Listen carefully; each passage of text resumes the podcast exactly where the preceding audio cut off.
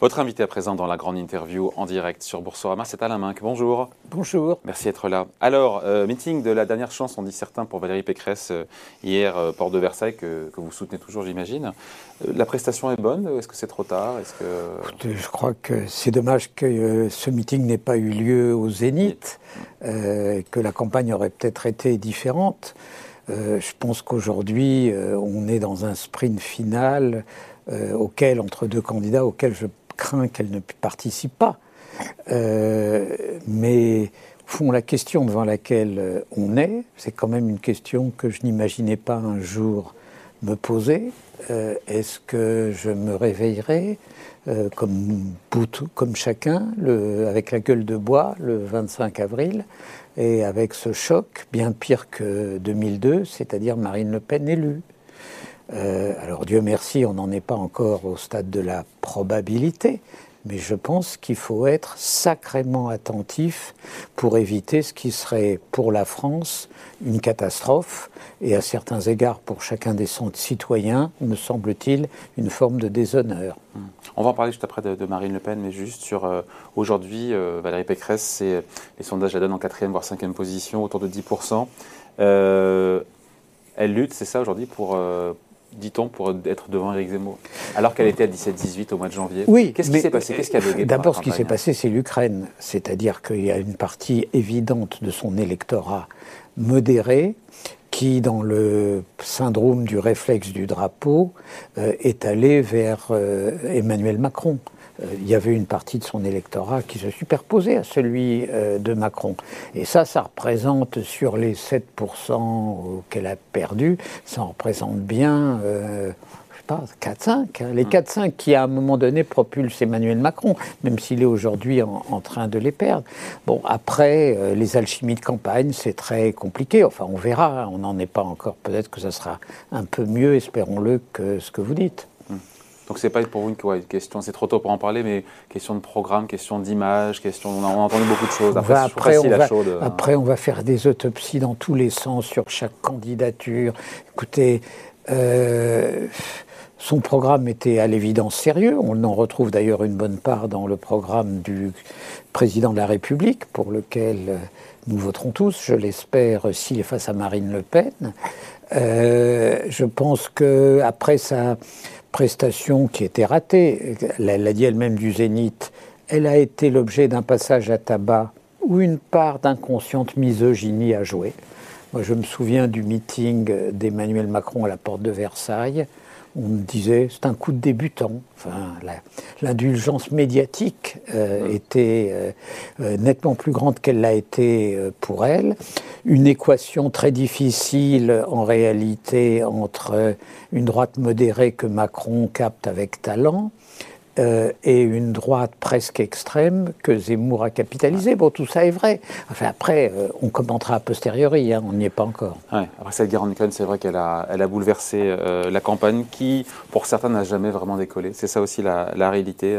une espèce d'indifférence, Mais c'est inédite peut-être d'ailleurs, oui, qui rappelle... Enfin, c'est une campagne en effet très bizarre, mais il faut prendre les choses de. Supposons qu'elle fasse 10, 12, le plus possible. Euh, que Anne Hidalgo fasse, je sais pas quoi, deux, trois. Vous vous rendez compte que les deux partis qui ont gouverné la France pendant 50 ans seront à moins de 15 euh, ça en veut, c'est quand même saisissant mm. euh, sur le tremblement de terre politique purement. Et puis, il y a quand même cette situation euh, actuelle, hallucinante, euh, pardon, de, faire un peu l'impasse sur le premier tour et d'en venir au deuxième tour, euh, de penser qu'aujourd'hui les sondages ne donnent Emmanuel Macron qu'à 53. Donc, quelle est l'évolution de ce pays?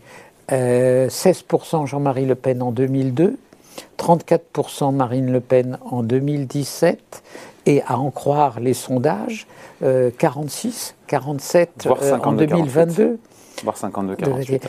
On est dans la marge d'erreur. On, est, bon, on est dans la marge d'erreur. J'espère que ça va permettre à l'électorat Macron de se ressaisir et que la période d'arrogance qu'on a connue, non pas tellement de lui, mais euh, de ses équipes, euh, va disparaître. Euh, je pense que de ce point de vue, le passage a été rapide en une semaine de l'arrogance à la fébrilité. C'est-à-dire qu'Emmanuel Macron, qui, euh, ce week-end, quand il est en meeting à la Défense, à la MINC, laisse entendre que le programme de Marine Le Pen ruinerait les petits épargnants, ben oui. effondrerait leur pouvoir d'achat, mènerait à la faillite de leur retraite.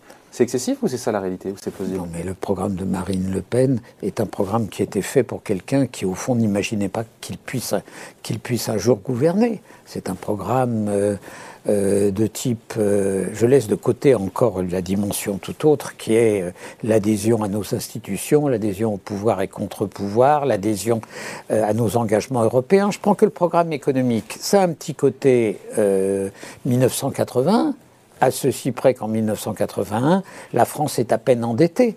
Euh, et donc, c'est un programme qui n'a aucun sens. Pourtant, on dit qu'elle a gommé euh, ce qui faisait peur, il n'y a plus de sortie de l'euro, une dette, ça se rembourse, nous a-t-elle dit. Non, mais, non, mais écoutez, imaginez ce que serait la vision du monde si cette catastrophe se produit.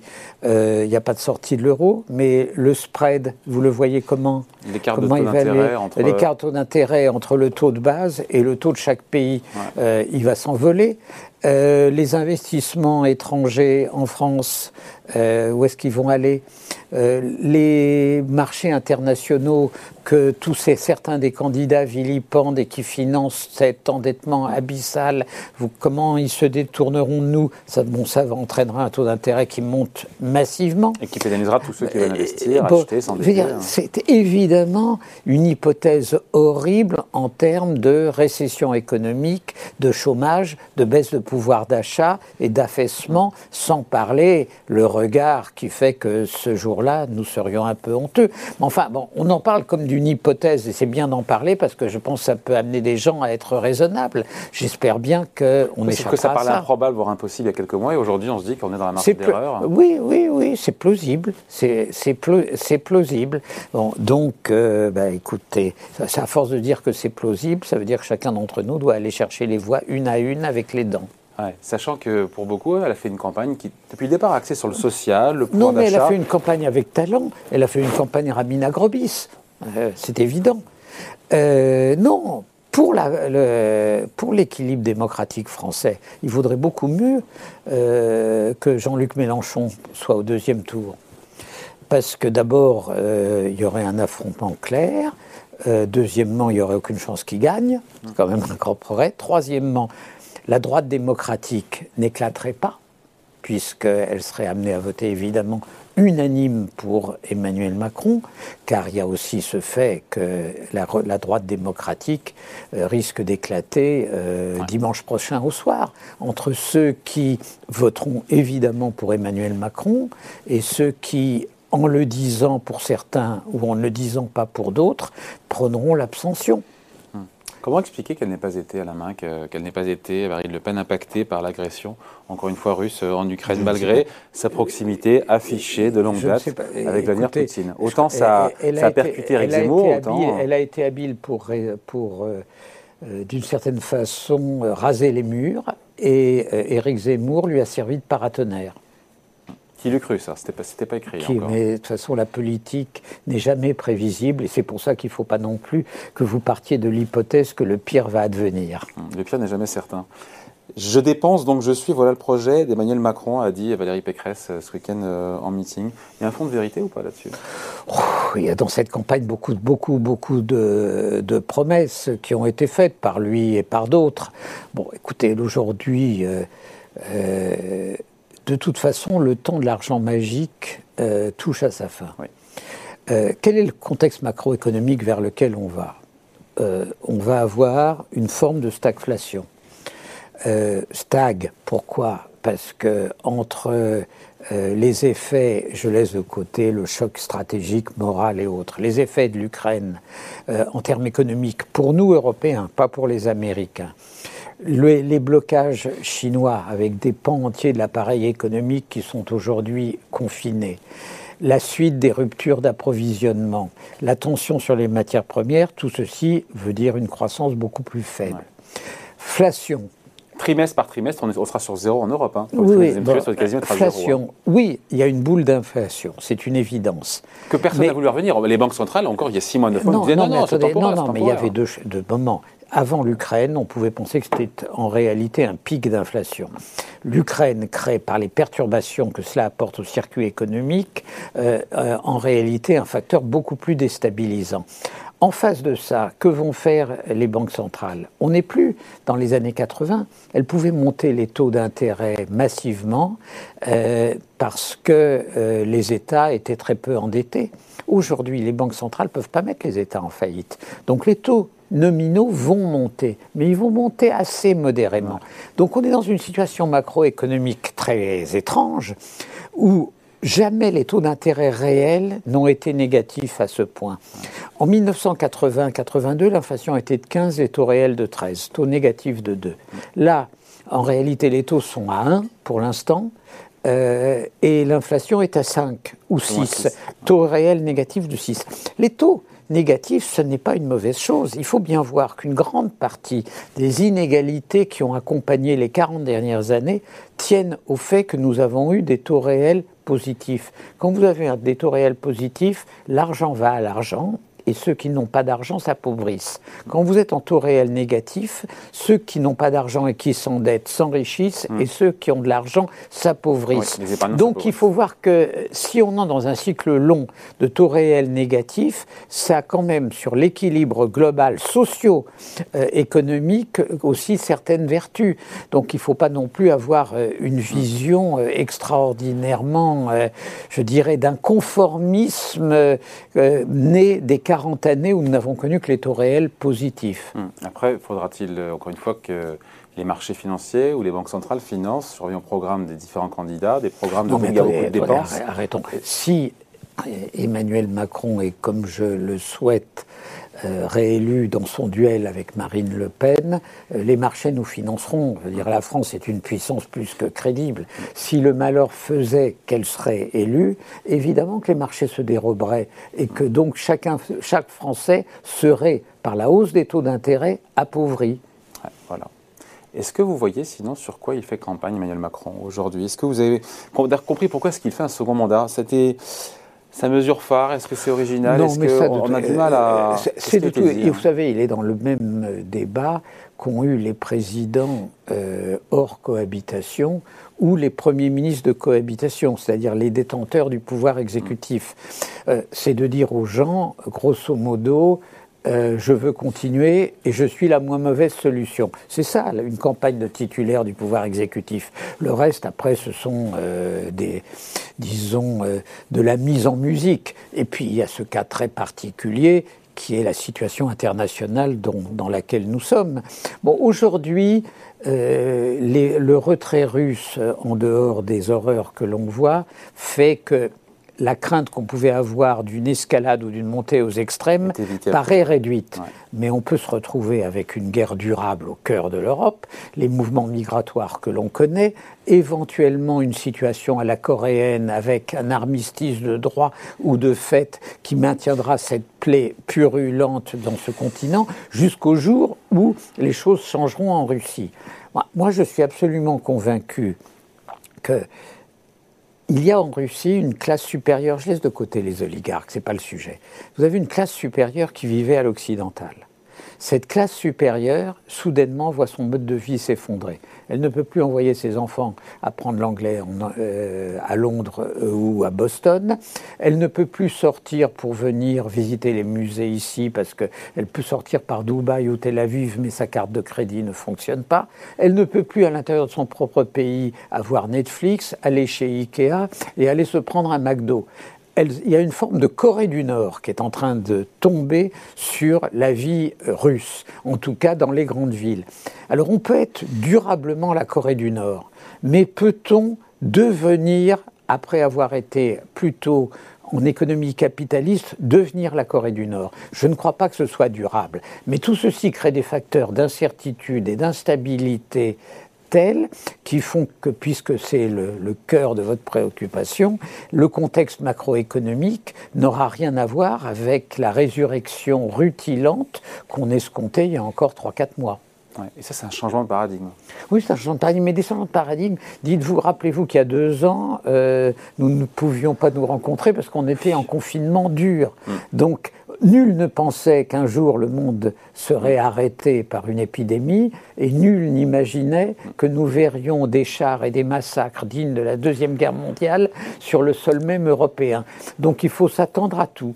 J'espère que le troisième changement de paradigme ne sera pas un choc, un choc électoral en France. Euh, juste, ça paraît dérisoire comme question maintenant, euh, je vous la pose, mais sur la question de McKinsey, là, sur, le, sur la polémique McKinsey, il est bousculé ou pas? Est-ce que ça, ça, ça je trouve cette affaire grotesque. Pour C'est pour ça que je dis que ça Pour dire, il y a une, et je trouve que la bonne réponse n'est pas donnée par le gouvernement. La bonne réponse, elle est très simple. Quand on entend Mélenchon dire les fonctionnaires sont là pour ça, ils pouvaient faire le boulot. Ah oui, donc il faut mettre en place la vaccination. C'est quand même un choc pour une administration majeure. Et donc euh, les fonctionnaires étaient disponibles? Alors ça veut dire qu'ils foutaient rien avant.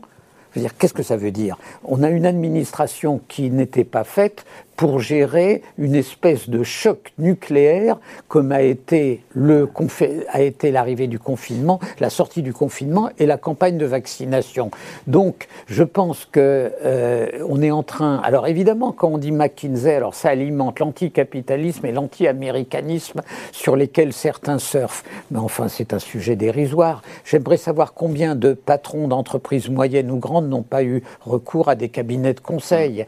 Euh, donc voilà bon, on est en fin de campagne électorale, on essaye d'attiser les braises, mais c'est un non-sujet. Tout le monde a euh, recours à ces cabinets. Moi, je ne les vois, je les connais dans la vie professionnelle, je ne les vois que, que comme une main-d'œuvre supplétive de luxe, pas plus. Si euh, ça doit être les prophètes de l'avenir économique des entreprises, je n'y crois pas. Mais dans le cas d'espèces, il fallait avoir une main-d'œuvre supplétive. Voilà, pour, notamment pour vacciner.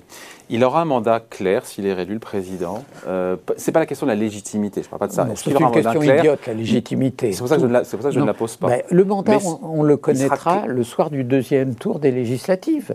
Euh, je pense qu'on euh, on sera dans une situation où on peut être amené à dire, vous allez dire qu'il y a une majorité présidentielle et qu'en réalité elle sera incroyablement plurielle. C'est-à-dire qu'il y aura les fantassins macronistes purs et durs, il y aura les troupes de François Bayrou dont la capacité de négociation, voire de chantage politique euh, n'est pas euh, faible. Il y aura les troupes d'Édouard Philippe, c'est-à-dire euh, la droite ralliée à Emmanuel Macron, mais qui pensera au coup d'après qu'est 2027. Et il y aura probablement d'autres ralliements venant de la droite démocratique.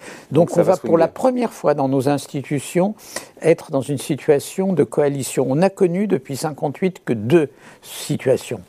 Le pouvoir vertical, ça a été le cas là, mais ça l'a été euh, à maintes occasions sous la Ve République. Et la cohabitation, c'est-à-dire l'équilibre entre deux pouvoirs, mais en fonction d'un cahier des charges très précis, où chacun sait à peu près ce à quoi il a droit. La coalition, la vie politique française n'a pas connu ça depuis 1956. Ça peut générer du statu quo Comment ça se passera? Je n'en sais rien. Ça peut générer Ça peut toujours...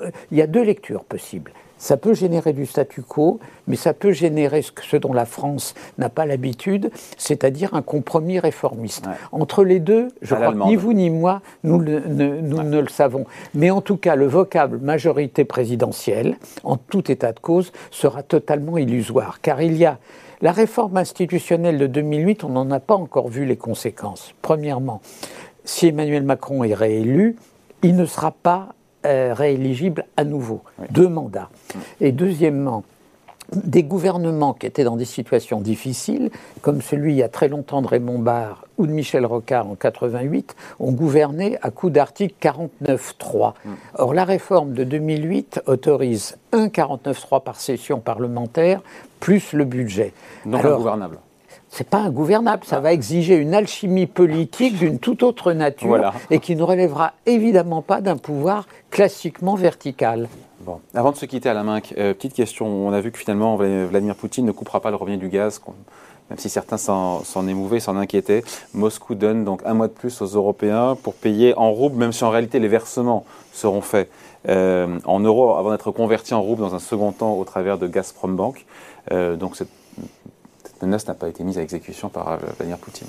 Oui, parce que bah, ça voulait dire euh, nous couper le gaz, 700 millions moins par jour pour lui. Se, hein. se couper la, recette gazière. Cela dit, avec lui, euh, tout peut arriver. Euh, après ce qu'on a connu, je pense qu'il faut s'attendre à une, une, une possibilité d'imprévu absolu. Bon, D'ailleurs, la question de l'arrêt des importations de gaz se repose de notre côté comme une éventuelle réaction à ce que nous voyons là, c'est-à-dire une espèce de violence euh, qui euh, euh, ne peut pas laisser l'Occident démocratique sans réaction. Le problème du gaz, il est pour l'hiver prochain. L'été arrive, Dieu merci. Donc la question, c'est les pays les plus dépendants comment arrive-t-il à remplir les cuves? Ça vise l'Allemagne, ça vise l'Italie et quelques petits pays. Nous, de ce point de vue, nous sommes relativement protégés. Euh, hommage soit rendu une fois de plus au nucléaire, même si nos centrales ne tournent pas à pleine capacité en ce moment, euh, puisque nous n'avons que 18% de notre gaz qui vient de Russie. Et la Commission européenne qui veut diviser par trois, encore une fois, les importations de gaz européen, de gaz russe euh, en Europe d'ici l'année prochaine. L'agenda me paraît quand même très court. Hein. Écoutez, euh, tous les grands pays envoient leurs meilleurs ministres euh, remplir les cuves en ce moment. Au Qatar, un peu partout. Oui, au Qatar, en Amérique. Bon, tout le monde s'adapte. Regardez, l'administration Biden a repris langue avec le gouvernement vénézuélien qui était mis au pilori pour récupérer du pétrole. Donc, euh, Dieu merci, il y a encore dans les comportements une forme d'adaptabilité et de flexibilité. Bon voilà, merci de passer nous voir, merci beaucoup. Merci. Alain Minc, donc invité de la grande interview en direct sur Boursorama. Merci beaucoup. Au revoir. Au revoir.